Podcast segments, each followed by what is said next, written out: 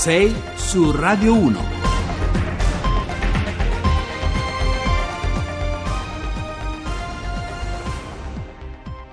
Eccoci di nuovo insieme, 6 su Radio 1 al microfono sempre con voi Giovanni Acquarulo, sono le 6 e 40 minuti adesso, venerdì 29 settembre, citazione perfetta di una splendida canzone di Lucio Battisti.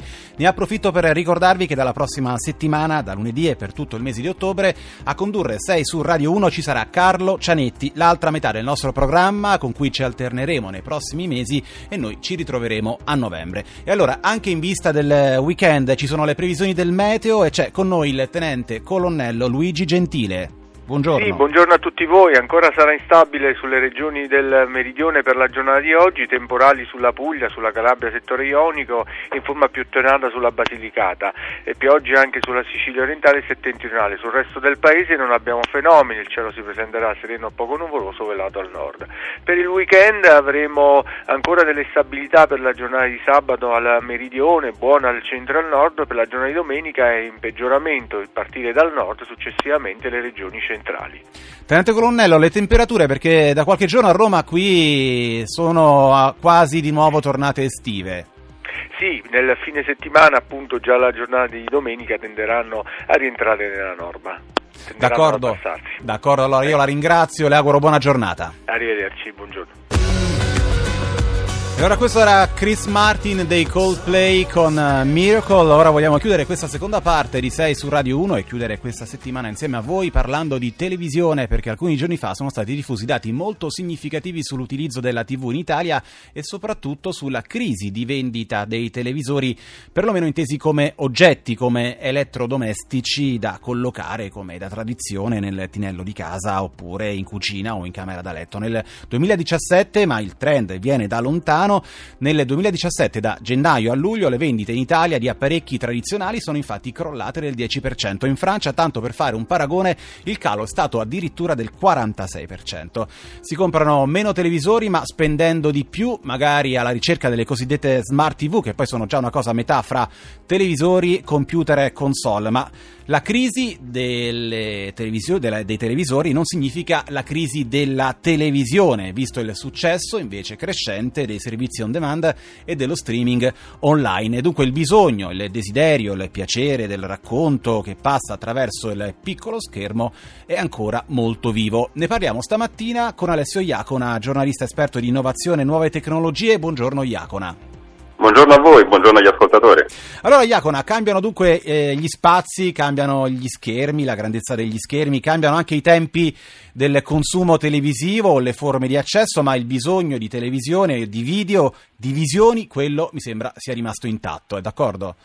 Ma sì, è inesauribile. Io direi che la notizia della morte della TV è un'esagerazione, tanto per citare Mark Twain. Quello che forse sta morendo è eh, l'abitudine a comprare un televisore nuovo ogni anno. Diciamo che la crisi di cui lei giustamente parlava forse è anche figlia del fatto che negli ultimi decenni, eh, ma soprattutto negli ultimi cinque anni, eh, ci hanno riempito di case, le, televis- di te- le case di televisioni sempre nuove, con eh, caratteristiche tecnologiche sempre più avanzate. Il grande passaggio è stato dal tubo catorico alle televisioni piatte e ovviamente noi abbiamo comprato, abbiamo comprato con fiducia perché ci dicevano che quello era il futuro. Ora però questo futuro continua ad aggiornarsi perché dopo l'HD è arrivata la televisione 3D che è stato un flop pazzesco, poi è arrivato adesso il 4K, 4K che sì. è, è, è, infinitamente più definito dell'HD, adesso arriva l'8K all'IFA, la grande manifestazione tedesca che si tiene a settembre dove c'è tutta la tecnologia che, che ci entra in casa, si sono visti i televisori che, sono, eh, che, hanno una risoluzione enorme, straordinaria e il fatto è che noi abbiamo, siamo un po' stanchi di comprare, ma non siamo stanchi di guardare. Il nostro modo di fruire la TV intesa come idea, come concetto, come strumento che veicola eh, contenuti di ogni genere e tipo, quella è inesauribile. È cambiato un po' il modo però, questo sì, non, abbiamo un televisore al centro della nostra esperienza che resta importante eh, in quella sala che, de- che definiva lei, però poi accediamo a tutta una serie di contenuti da quello che viene chiamato secondo schermo, che è secondo schermo per alcuni e primo schermo per altri, dipende un po' anche dalla fascia d'età. È eh, secondo schermo per chi come me ha dai 44-45 anni in su e mentre guarda una trasmissione che gli piace, per esempio, si domanda chi era quell'attore, oppure dove l'ho già visto, oppure questa informazione sarà vera e quindi alza continuamente il proprio smartphone che ha uno schermo sempre più grande, questo è un altro dato importante, per eh, fruire informazioni, per capire, per approfondire. E poi invece ci sono le generazioni più giovani che invece cominciano a guardare una trasmissione, un prodotto, magari la serie, la puntata di una serie trasmessa da servizi di streaming come Netflix e Amazon Prime e poi si siede davanti alla televisione e stream, per usare un termine molto giovane, eh, dal proprio telefonino verso, il, verso la tv più grande che ha davanti quello che sta guardando perché la vuole vedere con una maggiore risoluzione. Ecco, quindi sono cambiate le abitudini, ma non è cambiato l'amore per la TV intesa come concetto. Grazie allora ad Alessio Iacona per essere stato con noi. Ne approfitto invece per dare il benvenuto, Iacona può restare ancora in diretta, per dare il benvenuto stamattina ad uno dei simboli invece della televisione, diciamo così, tradizionale, ad un conduttore, autore della TV cosiddetta generalista, per capire insieme a lui come sta attraversando questo passaggio di cui abbiamo parlato da vecchie a nuove visioni. Buongiorno a Fabio Fazio e grazie per essere qui con noi. Ma buongiorno a voi, a un vecchio volevi dire giustamente, e buongiorno non a te, detto. a tutti gli ascoltatori, no però era, era giusto. Eh, Fazio, immagino che la chiacchierata che ci siamo fatti con Iacona eh, non le suoni nuova. Eh, no, per niente. Ecco. Ma, non mi, ma, non mi, suona nuova non perché sia un, un, esperto di televisione, ma perché sono padre di due figli, una piccola e un preadolescente. E oltre a tutto quello che ha detto Iacona, che è assolutamente condivisibile, aggiungo anche che c'è proprio una percezione completamente diversa del televisore da parte delle nuove generazioni, per le quali è innanzitutto un elettrodomestico eh, che eh, viene adoperato per diverse funzioni. Cioè, sul, su quell'oggetto tu puoi guardare la televisione, centinaia di canali, puoi inserire i tuoi video, i tuoi DVD, i video delle tue vacanze, puoi giocarci con la PlayStation, puoi metterci eh, il, la pagina del, del, del, del, computer, cioè voglio dire l'idea della televisione come l'abbiamo conosciuta noi, eh, quindi come visione comune, eh, generalista, tutti della stessa cosa nello stesso momento, è un concetto che si è assolutamente perduto. Senta, eh, Fazio, lei ehm, come consuma invece la televisione? In chiave tradizionale davanti allo schermo di casa oppure anche mm, per lei i tempi e i luoghi della TV sono cambiati?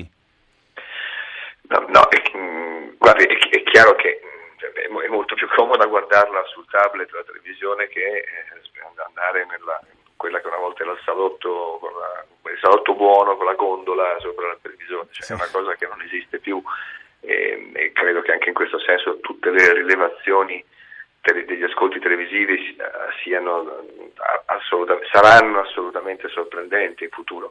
Quel che conta adesso appunto è il prodotto, dovunque esso sarà collocato. Poi eh, noi abbiamo diciamo, una realtà diversa perché siamo un paese che parla italiano e basta, siamo l'unico paese che parla italiano, quindi dire, non abbiamo una possibilità di scambio eh, con eh, tutto il mondo anglosassone o, mondo di lingua spagnola immediato, quindi in questo senso siamo più protetti, cioè siamo un po' più, eh, per dire quello che ha detto lei all'inizio, insomma, duri a morire, nel senso che abbiamo una uh, produzione, una necessità uh, di, di, essere eh, autarchici in quel senso perché dobbiamo comunque parlare la nostra lingua.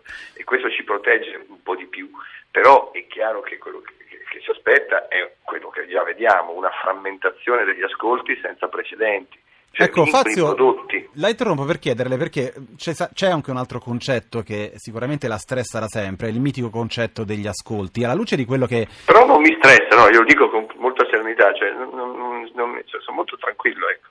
ne prendo serenamente atto. D'accordo, d'accordo. Però voglio dire, anche il, il tema degli ascolti cambia eh, con eh, il passare del tempo? Perché immagino che anche la clip di un programma che poi postiamo sui social e magari diventa virale raggiungendo centinaia di migliaia di persone, anche quelli sono ascolti, non, non crede? Ma quello dico che appunto dovremmo imparare e impegnarci a una misurazione, a una rilevazione degli ascolti completamente diversa. Eh, ma guardi, sono successe delle cose in queste settimane francamente molto interessanti eh, che, che, mettono in discussione il sistema, secondo me, addirittura produttivo della televisione generalista. Io credo, per essere molto sintetico, che in un momento in cui ci, delle, ci sono delle serate in cui i canali dall'1 al 7 tutti insieme non fanno il 50%, tutti insieme, siamo di fronte a una cosa che solo 5 anni fa era inimmaginabile.